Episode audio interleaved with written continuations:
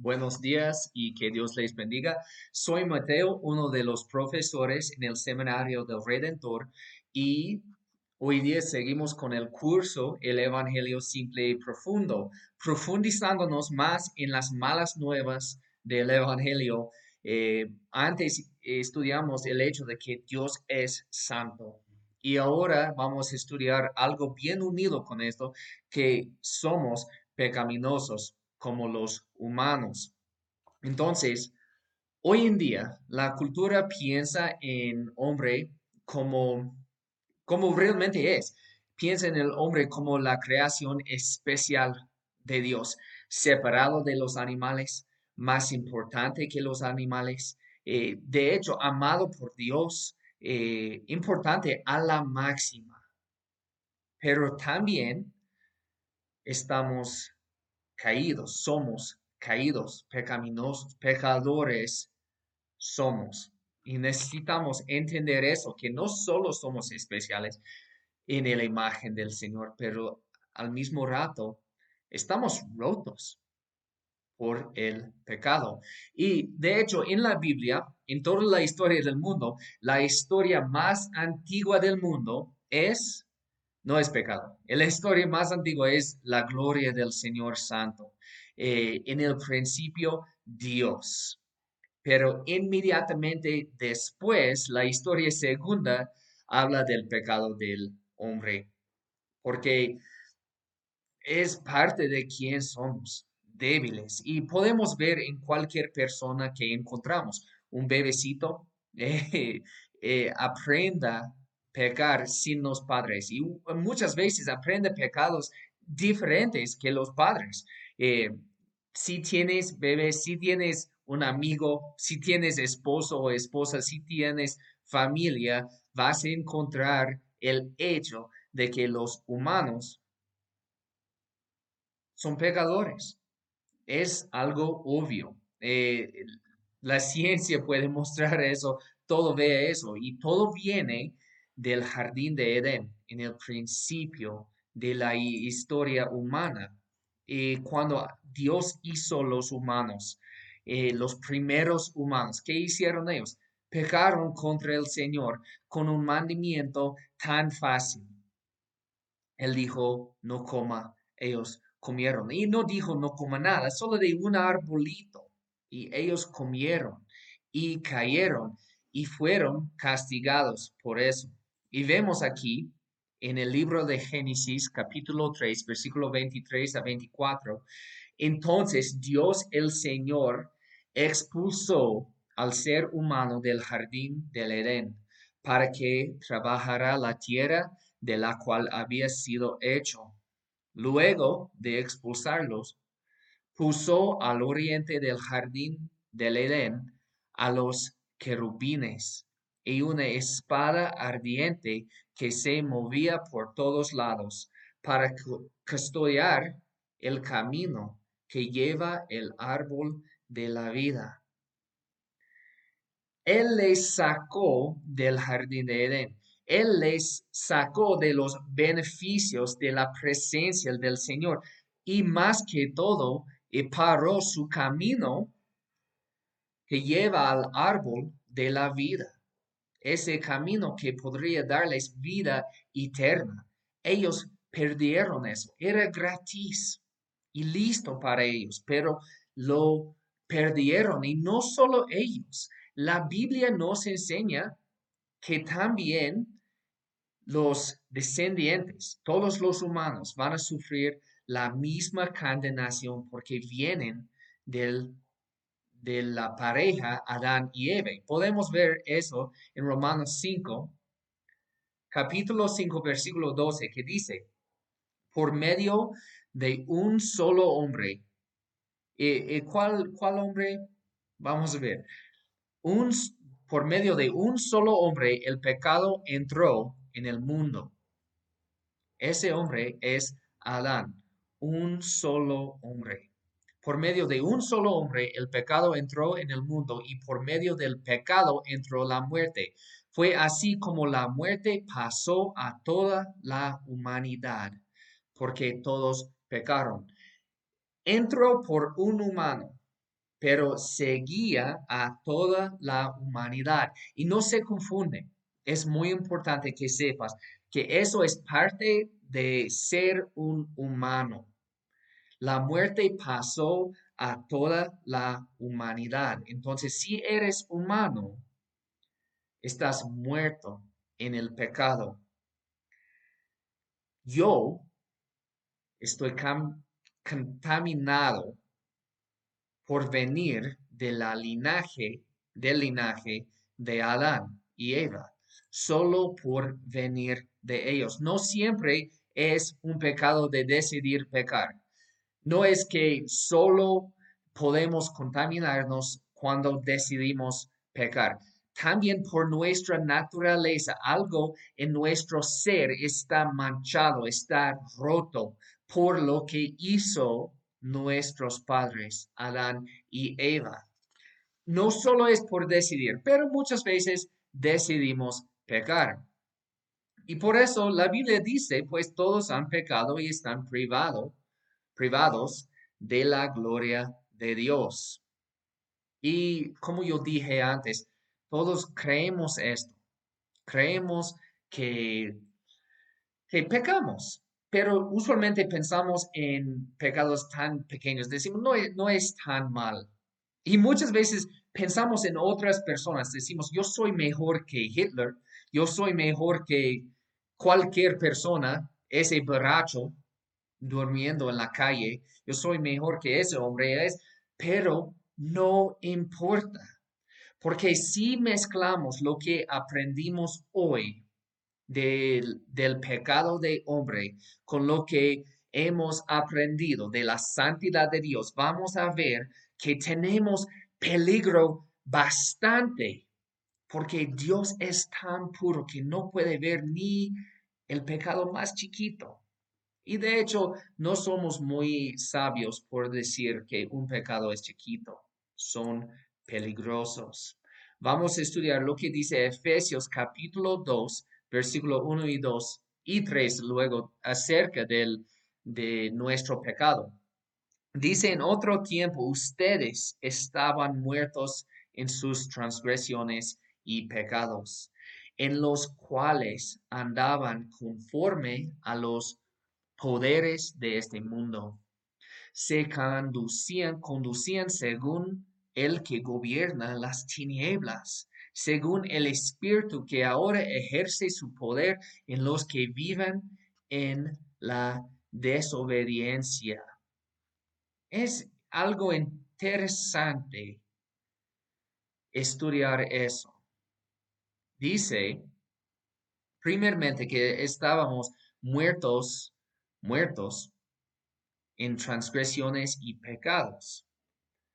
Primeramente, quiero diferenciar algo aquí porque eh, encontramos dos palabras pecados y transgresiones. ¿Qué es la diferencia? Pecado significa eh, como caer corto, es no llegar. Tenemos que llegar a un nivel y no, no hemos llegado. Tenemos que ser glorioso como Dios, pero no somos. Tenemos que ser santo como Dios es santo, pero no somos tan santo. Entonces no hemos llegado. Eso es pecar. Pero transgresión tiene otra idea que hay un límite aquí y hemos cruzado el límite. Es decir, que hemos pasado la, la línea. Dios dijo, no aquí. ¿Y qué decimos? Vamos. Eso es transgresión. Los dos eh, hablan de rebelión contra el Señor. Y hay otras palabras en la Biblia como iniquidad eh, que habla de nuestro estado medio roto. Y todos hablan de la misma cosa, es no obedecer lo que Dios dice, es no ser lo que Dios quiere de nosotros. Y tengo una pregunta, cuando vemos ese versículo, dice que es la gente en otros tiempos, ustedes estaban enfermos. No, dice estaban muertos en sus transgresiones y pecados muertos. Es muy importante saber eso, que el pecado trae la muerte. no es un dolorcito. Unos piensan en pecado como algo no tan peligroso, pero dice aquí, no es enfermo, es muerto en el pecado. Y no es el único versículo que dice eso, pero también dice que se conducían según quién. Interesante ver esto. Según el que gobierna las tinieblas, según el Espíritu que ahora ejerce su poder en los que vivan en la desobediencia. Entonces se conducían como quién? Ese poder, ese espíritu es quién? Está hablando obviamente de Satanás mismo. Eh, no está diciendo que ah, somos pecaminosos, pero no tanto. No tanto. No, no como los, los demás. Dice como Satanás andábamos. Se conducían como Satanás. Y unos va a decir, yo no, yo no, pero el siguiente versículo, versículo 3 de Efesios 2 dice, en ese tiempo también todos nosotros vivíamos como ellos, impulsados por nuestros deseos pecaminosos, siguiendo nuestra propia voluntad y nuestros propósitos. Como los demás, éramos por naturaleza objeto de la ira de Dios. Entonces, una pregunta tan fácil. ¿Quién andaba siguiendo a Satanás? ¿Quién, quién vivía así? Todos nosotros. Todos nosotros. ¿Y cómo, cómo habla de, de todos nosotros? Eh, ¿Qué éramos cuando andábamos así? Eh, usa una un dicho medio duro, objeto de la ira de Dios. Pero siempre pensamos el opuesto, pensamos algo tan diferente. Decimos, oh, eso es solo para los que hacen los pecados tan graves. Solo los que deciden por su voluntad desobedecer al Señor. Pero el mismo versículo dice el opuesto. El mismo versículo dice que éramos por nuestras decisiones. No, éramos por naturaleza objeto de la ira de Dios. Naturaleza. ¿Qué significa esto? Que por ser un hermano, no un hermano, un humano, tenemos por naturaleza pecado y ese pecado nos hace enemigo del Señor Santo, porque Él es demasiado santo para estar cerca del pecado, no puede soportar el pecado, no puede tolerar, porque es santo, es puro, es justo. Él va a destruir el pecado y por naturaleza somos objetos de la ira de Dios. Eso nos enseña de nuestro estado verdadero y de nuestro peligro verdadero. El peligro más grande que todo es el peligro de Dios Santo y de la gente pecaminosa. ¿Quién somos? Y como yo dije antes, no solo un versículo habla de la muerte que viene del pecado. Romanos 6, 23 habla de, de la paga del pecado. La paga del pecado es muerte. Y unos van a seguir negando lo que dice la palabra y va a decir, no es tan mal, no, no es tan mal, todos mueren. Entonces, sí, voy a pecar y voy a morir como todos. Pero ¿qué pasa si mi pecado está en contra de un Dios eterno? De hecho, podemos morir eternamente, podemos morir sin el descanso de terminar, porque no es tan difícil estar muerto, ya estás muerto, pero es muy duro morir. Cuando la gente sufre es cuando están muriendo, no cuando están muertos. Pero podemos nosotros morir eternamente. Jesús hablaba de eso y usó la palabra infierno. Y eso nos da temor. Entonces decimos que nuestros pecados no son pecados. Eso es muy común. Entonces, al saber que Dios es santo y somos pecadores, decimos, oh, no, no, no, no, no, tenemos que borrar eso. Y mis pecados no son pecados realmente. Y es muy común hoy en día en, cualquier cultura, eh, la gente dice, si me enojo, eh, si, si yo digo, eso es tan mal decir es pecado, la gente va a creerme y después no es un pecado, pero no importa porque Dios tiene la autoridad de decidir qué es un pecado y qué no es un pecado. Él tiene la autoridad, no importa lo que dice la cultura. Y sí podemos tratar de negar los pecados que tenemos, pero muchas veces negamos los pecados más grandes. Pero dice Santiago capítulo 4, versículo 17, que eh, así que comete pecado todo el que sabe hacer el bien y no lo hace. Entonces es un pecado saber lo que es bueno y no lo hace, no, no hacerlo. Entonces si ustedes saben que es muy bien ayudar a la gente pobre, pero no está ayudando, está gastando su dinero en eh, televisión y películas o cualquier cosa, estás pecando contra el Dios santo y el pecado trae la muerte. Es objeto de la ira de Dios por naturaleza y por decisión. Estás ayudando, estás haciendo todo lo bueno que sabes que deba hacer. Sí, sí contesta esa pregunta diciendo, sí, sí, tenemos que seguir con Romanos 14, 23, que dice, todo lo que no procede de fe es pecado. Entonces, sí es muy orgulloso y dice, sí, yo hago todo lo bueno, nunca hago malo, eh, lo haces con fe.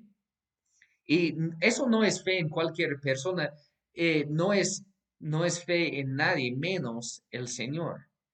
Cuando la Biblia nos manda tener fe no es fe en mí mismo. Eso es lo que la cultura dice, es fe en el Señor.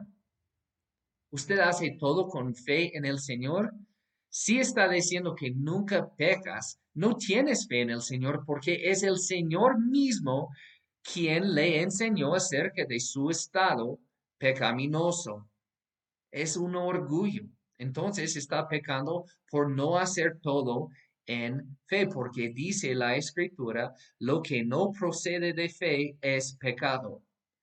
Puede caminar, puede comer, puede hacer cualquier cosa sin fe en el Señor, esa obra es pecado.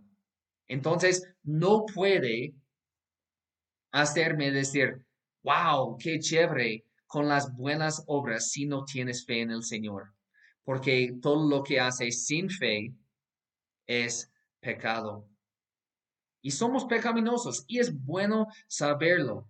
¿Por qué?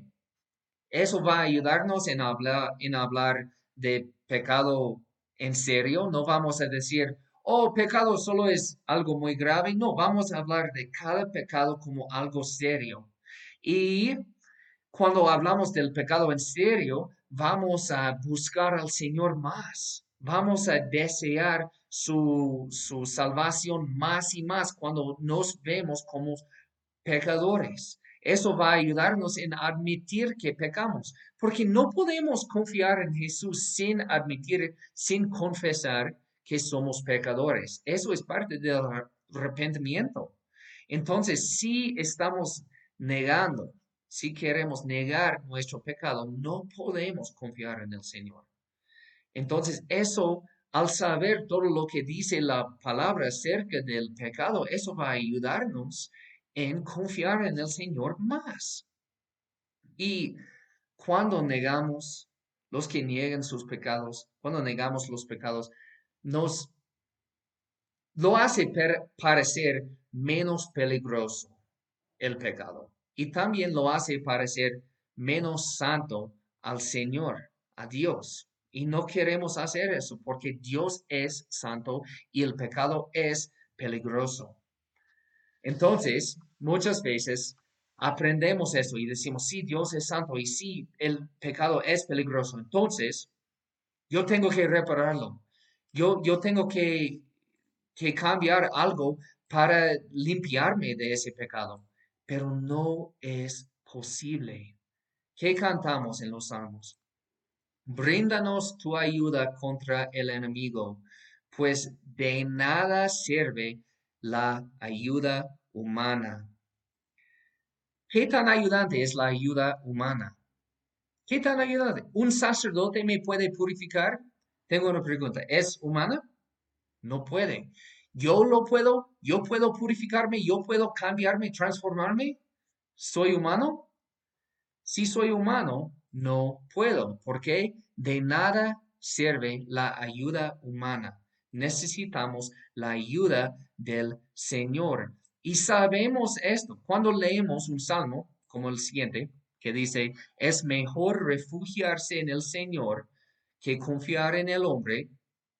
Estamos de acuerdo, porque tiene sentido. Pero muchas veces solo confiamos en el Señor con los peligros más pequeños, pero también los peligros grandes, como la ira de Dios mismo, el peligro más fuerte, también debemos confiar en Él por eso. Pero confiamos en el Señor para darnos trabajo, para proveer lo que buscamos, comida y todo eso. Pero no confiamos en el Señor para salvarnos. Confiamos en el Señor para cuidarnos de peligros chiquitos. Pero con el peligro más fuerte, confiamos en nosotros mismos. Eso no tiene sentido. Que queremos salvarnos. Queremos hacer eh, obras como eh, penitencia. Yo oré a María 120 veces hoy día por la mañana. No vale. ¿Por qué? Porque los humanos no tienen el poder suficiente. Eh, ya hemos leído eso. De nada sirve la ayuda humana. No importa lo que yo hago, no es suficiente. Pero yo voy a la iglesia siempre. Eso es tu obra y no tiene poder. Pero yo doy dinero, mucho dinero, yo, yo me bauticé. Eso también es una obra humana. Necesitamos una obra divina. Necesitamos el ayudo, la ayuda del Señor. Entonces, como Salmos 16, versículo 2 dice, mi Señor eres tú, fuera de ti no poseo bien alguno. Necesitamos también poder decir esto con confianza y creerlo, no solo decirlo, pero realmente creer lo que dice, que fuera del Señor no tenemos nada, no poseo bien alguno fuera de ti, Señor. Y si podemos decir esto, podemos confiar en el Señor y creer el Evangelio. Eso es la actitud necesaria para creer el, Evangelio. Muchos piensan en otras cosas necesarias para ser cristianos. Eso es lo necesario. Necesita poder decir, fuera de ti, Señor, no poseo bien alguno. Eso es el requisito de ser un cristiano, porque no podemos hacer nada más, menos confiar en Él. Es necesario. Si soy muerto en el pecado, ¿qué puede hacer un hombre muerto? Nada. Puede apestar, puede tener un olor fuerte, pero nada más. Un hombre muerto no tiene poder. Yo, un hombre pecaminoso, no puedo hacer nada fuera de Dios.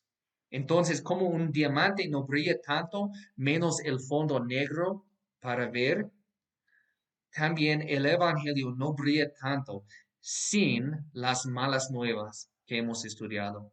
Pero al saber las malas nuevas, vamos a ver la hermosura del Evangelio, de las buenas nuevas.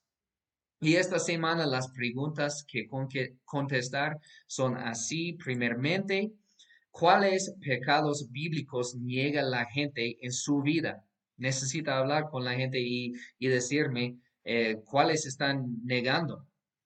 Y pregunta dos, ¿cómo trata la gente de reparar el pecado? ¿Qué hacen para reparar su pecado o, para purificarse?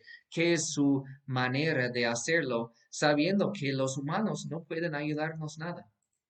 ¿Qué hacen ellos para purificarse? Y la siguiente semana venimos con buenas nuevas, la esperanza del Salvador, el que realmente puede salvarnos porque no podemos hacerlo. Gracias, que Dios les bendiga grandemente.